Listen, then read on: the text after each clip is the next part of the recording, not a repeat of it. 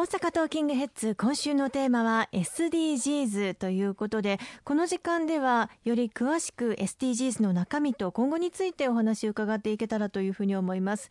えまずは改めて具体的にこの SDGs の目標どういったものになってくるのかということを教えていただけますでしょうか？はい、あの大変多岐に、えー、わたる内容が含まれておりますので SDGs と一口に言ってもなかなかイメージがつきにくい、分かりにくいというお声はたくさんいただいています。そこでちょっと掘り下げてどういうものが目標になっているのかあお話をさせていただきたいと思いますが例えばその17の目標国際目標がある中で5番目はジェンダーになります。はい、これはあのジェンダーの平等を達成して全ての女性そして女の子たちにエンパワーメントを図るということが目標になっているんですがその中にもさまざまなターゲットが記されています。例えばそのあらゆる場所における全ての女性女児に対するあらゆる差別を撤廃するとかあるいは人身売買性的な搾取こうしたことに対する公共私的空間における形態の暴力を排除するとかあるいは未成年者の結婚早期の結婚、強制結婚こうした有害な観光を撤廃していくと、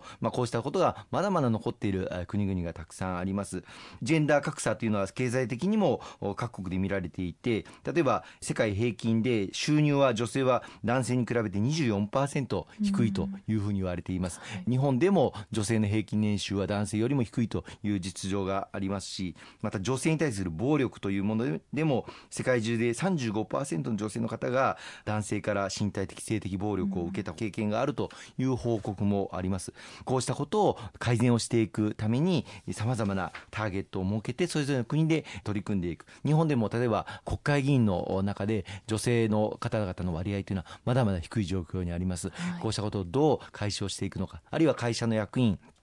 地方自治体の役員においても女性の登用割合というのはまだまだ低い中でこれを改善していく必要がある、公明党の推進で日本では女性活躍推進法という法律ができてそれぞれの地方自治体あるいは企業さんで役員の女性登用率を何パーセントにするという目標を掲げてもらうこれを義務化をあのいたしました。こうしたことで女性が働きやすいそういう社会を築いていくということもこの SDGs の中の大きな一つの目標になっているということをご認識をいただきたいと思います他にも今回のこの SDGs の中で13番目の国際目標に気候変動とその影響に立ち向かうために緊急対策を取るというふうになされています、まあ、日本でも災害が激甚化している状況にあります、こうした気候変動の関連の災害あるいは自然災害に対する強靭性、まあ、日本では国土強靭化というふうに言っていますけれどもこの強靭性また適応力こうしたものを強化していかなければいけないとかあるいは各国がこの気候変動対策を国別の施策あるいは戦略計画を作っていかなければならないと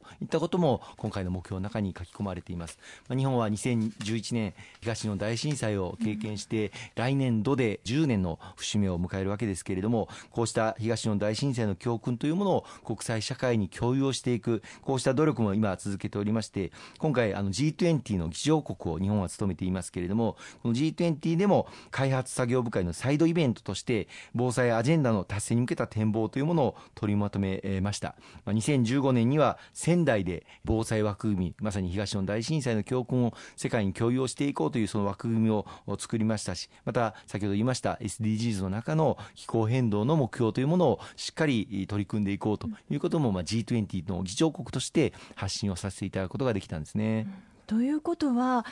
さまざ、まな問題というのは今世界的なテーマになっていることが本当に多いですので日本だけで考えるということが逆にどんどん少なくなっていってるのかもしれないですよね、はい、貧困や飢餓あるいは男女の平等さらには住み続けられるまちづくりとか経済成長本当に多くの分野がこの SDGs の中に盛り込まれております。これを2030年までに何としても達成をしていくその先頭に日本が立っていく。そのことを私ども公明党としても後押しをしていきたいと思いますし、今国際社会からはこの SDGs を推進する、まあ、日本ということに対する高い評価が、まあ、今回のチカド7でもそうですし、まあ、G20 サミットにおける日本の取りまとめ、えー、能力あるいは調整能力このことについても大変高い評価をいただいています。残念ながら国際社会全体が保護主義あるいは一国優先主義、えー、まあ自分たちの国さえ良ければいいこうした対立の構図が浮かび上がってきている中にあって対話と協調協力によって世界の平和と安定そして持続可能な国際社会を築いていこうとこの流れを日本が率先して推進をしていくことが今本当に重要だと思いますね。ということは今の政治というのは外交がとても大事になってきますよね。全くおっしゃる通りですね、特に今、まあ、アメリカでトランプ大統領が生まれて、トランプ政権になり、例えばこの気候変動の問題につきましても、パリ協定からアメリカが撤退をするという流れになっています、さらには経済や貿易の分野においても、まあ、TPP という高いレベルでの経済連携というのを進める協議を進めてきたわけですけれども、アメリカが残念ながらこの TPP から離脱をするということもございました。まあ、アメリカのみならずイギリスが EU の枠組から撤退をするというブレグジット、今具体的な懸念が高まっているわけですけれども、EU から離脱するにあたっても、何ら EU と合意しないまま離脱をしてしまうかもしれない。こうすると、イギリスのみならず、欧州、あるいは世界の経済にも大変な影響を与えてしまうかもしれない。えー、一国優先主義、あるいは保護主義というものが高まってきている中で、国際間の連携に様々なひびが入りつつあるという状況の中で、日本の外交力、国際社会の平和と安定のためににさらに最大限発揮していくということが今求められているんだと思います。ありがとうございます。今週もたくさんのお話をいただきましてありがとうございました。